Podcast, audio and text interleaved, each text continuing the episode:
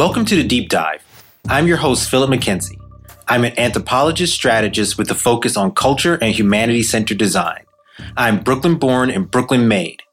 Every week, I bring you guests from a wide variety of backgrounds who, despite their different areas of expertise, share traits in common. They aim high, push boundaries, and make things happen. Their experiences drive insights. This is part two of the deep dive conversation with Joseph Illidge, editorial director, A Wave Blue World. In part one, Joseph and I talked about the power of the hero narrative and what it means for impactful storytelling. In part two, we will continue that journey and riff on Joker, Watchmen, and go off the dome. Check it out now. These narratives, I think, they reflect that history that you talked about and everything that we're seeing. It's taken a different form Right. in the past, but we're having some of these same conversations around who's getting what, how are we allocating our resources, what type of society Yep. are we building, who's coming to the table, how are we celebrating or even acknowledging their voices. And when we when you framed this and talked about content being created in particular context, there's two notes that I wanted to discuss. One was actually No Man's Land. Yes. The other was the current House slash Power of X story, Okay. which I think are two allegorical stories. Like when I read No Man's Land, to me, I thought of New York in the 70s and 80s. Absolutely. Right? So Beyond beyond the shadow was- of a doubt. That was my frame. the Bronx burning. Absolutely. And the abandonment, right? Yep. Like feeling you're outside of the mainstream. And maybe I don't buy this completely, but those who voted for this current regime might feel this aspect of what's been working for those in power isn't working for me. Brexit might be a reflection of that. I'm interested in talking through No Man's Land a little bit. Then also, like I said, the House slash Power of X story. right. To me, my read was very like, yeah, man, do that shit. Right. No, no, no. Listen. Without spoilers for everybody who might not have read it. But oh, no doubt. feel free. Big stories happen in cycles. If there was a big story every month, then it wouldn't be a big story. So something like No Man's Land, that only happens every 10 years. Something like House of X Powers of 10, that's only going to happen like every 10 years. When No Man's Land happened, it was at the closing of a millennium. And what it really spoke to was because Gotham City had been plagued by an environmental disaster or basically a biochemical disaster and an earthquake that the government of the United States considered it a hazard zone.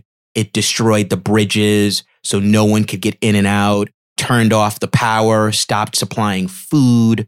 So Gotham City had descended into a feudal society. And that was a situation in which society broke down and it had to build back up. And the Batman was broken. His spirit was broken.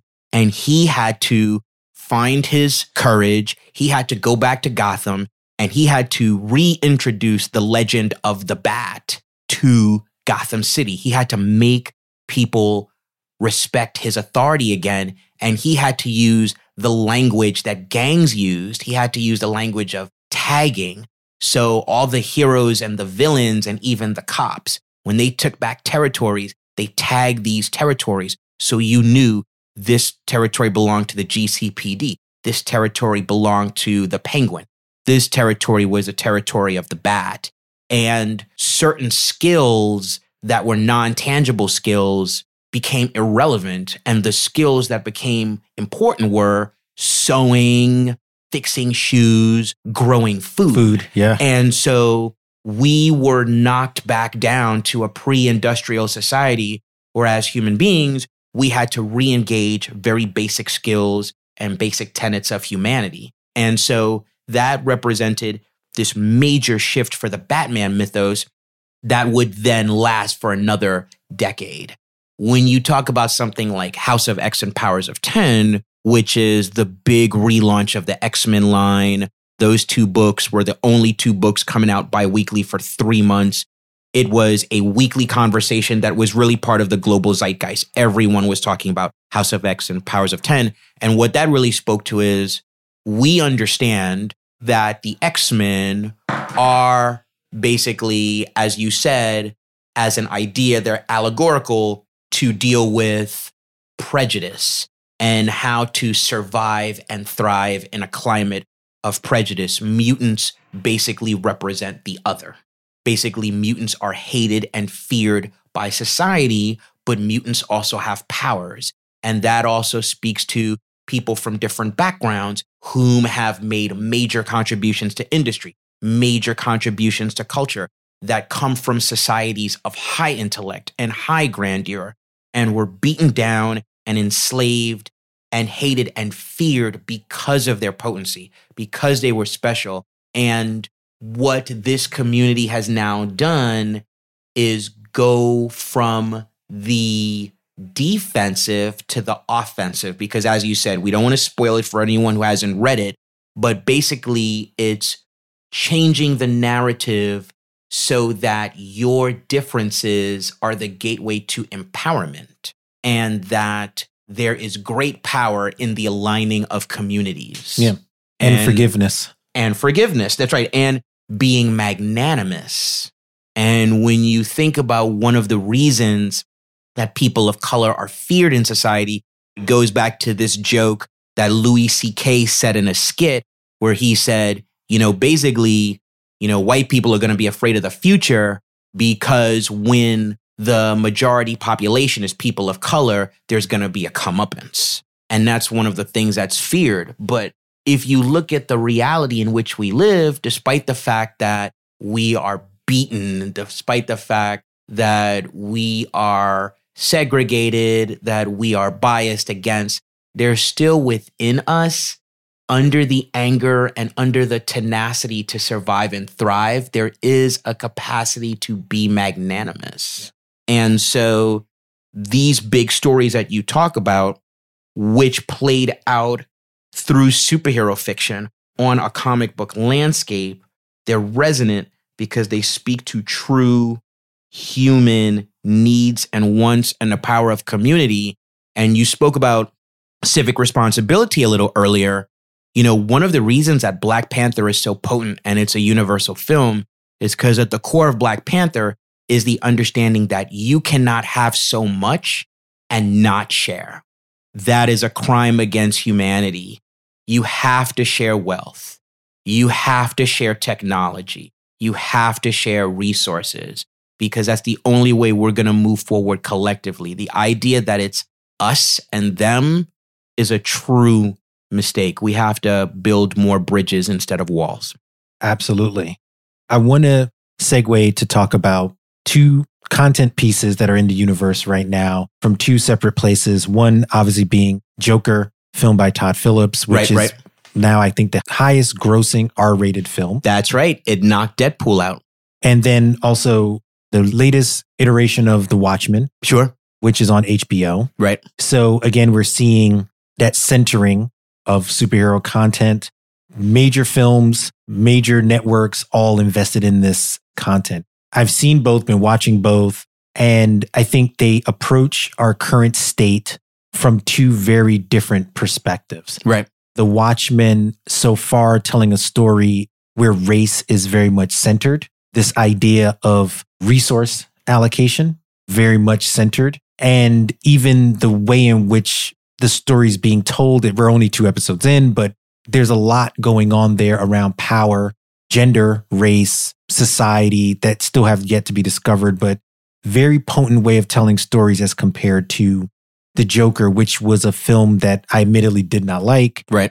But with some good performance, but didn't like the film. But I think they're coming at our current zeitgeist from two very different places. And I'm curious to hear what you think about that. Uh, no doubt about it. Let me start by saying that as a former Batman editor and someone who will always have an affection for that mythos, I have not yet seen the Joker film. And the reason I haven't seen it isn't because I feel like I know what its content is. I know what its validity is to exist. I don't feel like I necessarily know what its capacity is to trigger toxic behavior in our society. But I feel like my feeling now is that the Joker's not going to make me feel good. I'm not going to walk out of that film feeling good. And the world already does that to some degree. I have a New York Times subscription, and there are days when I don't even want to check the New York Times because I feel like the headlines that are going to pop up first are really bad. I feel like you really have to dig to get to the good news. The Joker may be an excellent character exploration about how someone becomes a villain or how a villain becomes a supervillain. And it may have an amazing performance by an amazing actor. There are a lot of people that worked on it. They believe in the validity of that story. But honestly, it's not a story that I feel compelled to see. I may go see it out of curiosity, but I would have to be in a certain frame of mind.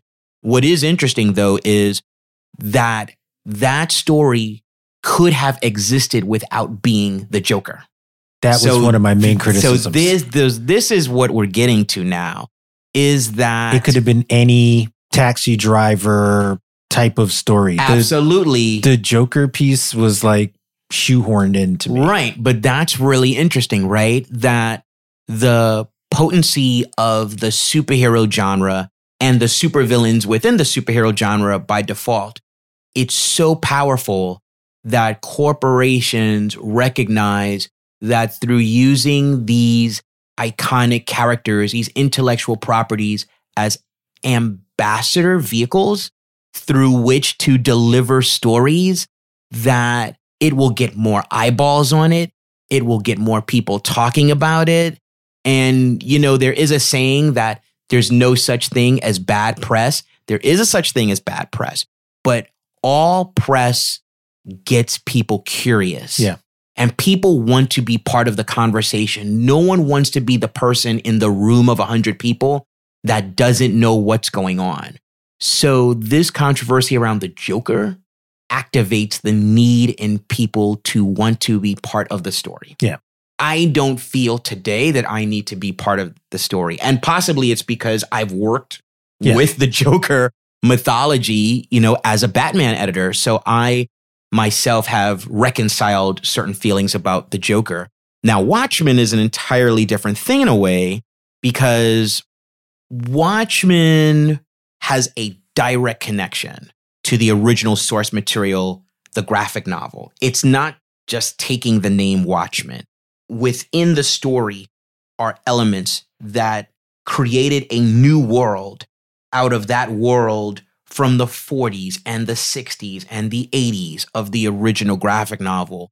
And they did a very similar thing, though. Damon Lindelof and all the people involved in HBO, they used a beloved, highly respected, critically acclaimed intellectual property of Watchmen to really discuss racial inequity as it relates to economic empowerment and societal evolution.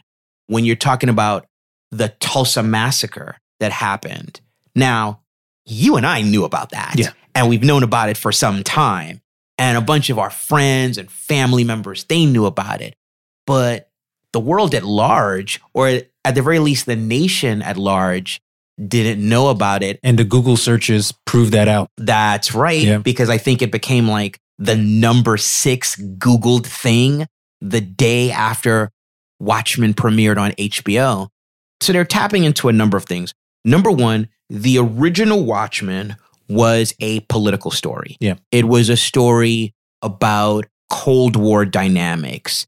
It was a story about America going away from a supposed idealism into a certain reality. That reality was personified by the comedian.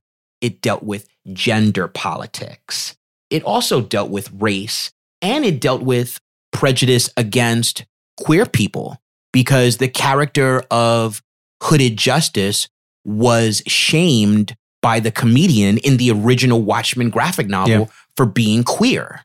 So the original Watchmen is a political story about the deterioration of our society towards a nuclear Armageddon.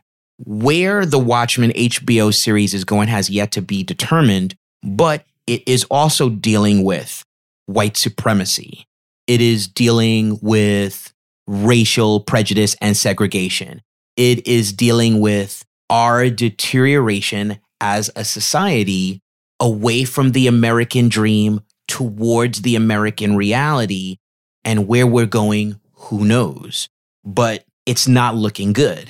And again, it's in climates where villainy reigns that people are galvanized towards heroic action and they're going to fight against that. So that is a more direct correlation to its original source material. And as you said, what Joker and Watchmen both have in common is they are examining the origins of white supremacy from two different angles. One is societal and one is historical. And that historical piece is what's interesting because you have appropriation of a character as Rorschach in That's the right. original that is framed as the hero of the original. Mhm. And what I'm really excited to figure out is how does he become a symbol for white supremacy Right. in this? And I'm Right, wondering, for the 7th Cavalry. and this is purely, I haven't read a lot of like fan stuff and deep dive into it, but I'm curious how so much of today's current alt right, proto fascists, and other people, they use a lot of their arguments around free speech, what is true. That's a, a very much how they frame their conversations. So I'm curious if the Rorschach character's devotion to truth as he saw it as compared to the other characters Right. if that's part of their conversation this idea of when you get into those spaces unfortunately they're very much into conspiracy deep state Right. qanon is a big part of this and i think rorschach was a prototype of that in a way right like he was the one who was figuring out what was going on in the original story he wanted to expose the conspiracy Right. and was foiled in doing that, right? I don't know. This is all speculation on my part, but I'm curious if it goes in that direction to Right. make those sort of links to a character that wasn't a white supremacist in the original. There was a recent Vertigo series called American Carnage. American Carnage dealt with government agent basically infiltrating circles that dealt with white supremacy, neo Nazism. It was written by a friend of mine, Bryan Edward Hill. And one thing that he spoke about publicly a lot was that to write the experiences from other people, you have to talk with other people and you have to get to understand their positioning. Like we're quick to demonize, and demons should be demonized. But what are the origins of certain feelings, of certain mentalities? So now it's interesting. You mentioned things like deep state and conspiracies. In the world of the Watchmen, that's real. Yeah. Adrian Veidt pulled the ultimate conspiracy on the entire planet. Yeah. Whereas we're talking about conspiracies that we can't prove or that we think we can prove. This was the ultimate conspiracy exposed. And in the face of that, how does society respond? Adrian Veidt, intelligent, wealthy, a supposedly benevolent human being, a corporate magnate, Sounds killed, familiar. Uh huh. killed millions of people to save billions of people. Now that's an ends justify the means mentality, but he still murdered millions of people, Yeah. right? And Rorschach is the person who would not abide by that lie. He was the one person who said, No, I'm going to tell the truth. And he was killed for it, but his journal was found. You may not agree with a alt-right neo-Nazi organization like the 7th Cavalry, but let's think about what happens when you find a journal that basically tells the road to the ultimate lie exposed. And millions of people were killed. They might have been your sisters, your brothers, whatever. You can kind of start figuring out the road to get to the 7th Cavalry. Is it the right road? No. But this is how these things happen. This is what narratives have to explore. And this is one of the ways that we're going to actually combat toxic narratives is figuring out the origins of them and getting back to where we're the same as opposed to where we're different. This is the heavy work. What's I think vital and important is that through storytelling, no matter how those stories are manifested, we can pull history lessons, we can pull paths to our potential alternative futures. There's so much that can be born out of storytelling. And comics is a perfect way, a perfect backdrop, perfect platform in which to have a myriad of conversation. I want to jump into our segment that I've been waiting for. It's called Off the Dome. Okay. Where I'm going to shoot some questions at you and then you give me what comes right off the dome. So this is almost a homage to Wu Tang. We talked about Wu Tang so much. That's right. That's right. It's only appropriate we should go out on something hip hop related. All right, let's go. So my first one is at their peak power, who wins between Thor and Superman? Thor. And I'm not giving any editorial to this. So when you hear me laugh, I'm not adding in. Okay. Best old school crossover event Secret Wars or Crisis on Infinite Earth? Crisis on Infinite Earths. Come on, dude, challenge me. These are easy. Best Joker Mark Hamill, Heath Ledger, or Joaquin Phoenix? It's a tie between Mark Hamill and Heath Ledger. Do I have to pick one? You know, I'm going to allow a tie. Okay. I'm going to allow a tie. That, that's a tie for, different, reasons. We could have a discussion just on that, but that's a tie. If you can choose any IP that you can produce and bring to life, what would you want to get your hands on? Wow. Any intellectual property out there? I would say I'd really like to get my hands on the Lee Child Jack Reacher universe. Okay. Yeah, yeah. There's a lot. There's a lot to unpack with Jack Reacher. Okay. Yeah, And if you can have one superpower, what would that superpower be? interesting. I would say flight. All right. You Yeah. want to get from New York to London a little quicker. Yeah, yeah. All right. Yeah. Also, just like defy gravity, see things from an entirely different perspective, like fly through the clouds. That'd be pretty amazing. All right. Now, this is our last segment of the show. It's called a drop, where I'm going to share something that I think is important, critical, people should check out. Of course, I'm going to ask you to do the same. So Okay. I'm going to ask you to go first. Okay. I'm reading a book now called Contagious, which is written by Jonah Berger, who was a graduate of the Wharton School in Pennsylvania.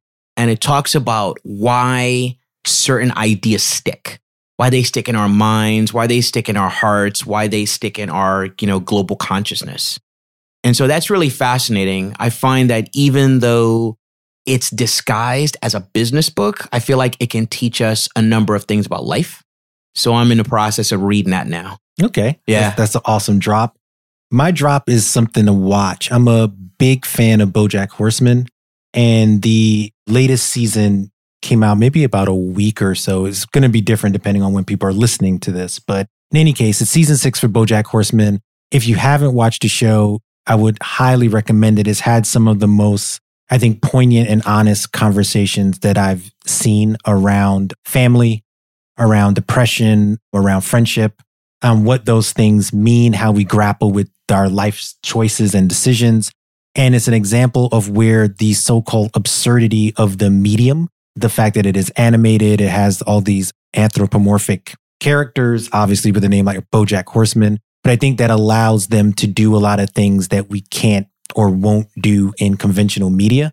So highly recommended. I think it's a is a great drop. All right. All right. So we're going to wrap there. And I want to say it's been a pleasure having Joseph on the show with us. I'm so glad you joined me on the deep dive. You can listen to the deep dive via Apple, Stitcher, and go to our website, which is deepdivepod.co. Download, listen, share. To all my listeners, wherever you are in the world, wherever you are in your life's journey, I want to thank you and see you on the other side. And I want to thank Joseph again for joining me. Thanks for having me, Philip. Had a great time. It's been a pleasure having Joseph join me on The Deep Dive. You can listen to The Deep Dive via Apple Podcasts and our website, thedeepdivepod.com. Download, subscribe, listen, and share. You can follow me on Twitter via at farflungphil. To all my listeners, wherever you are in the world, wherever you are in your life's journey, I thank you. See you on the other side.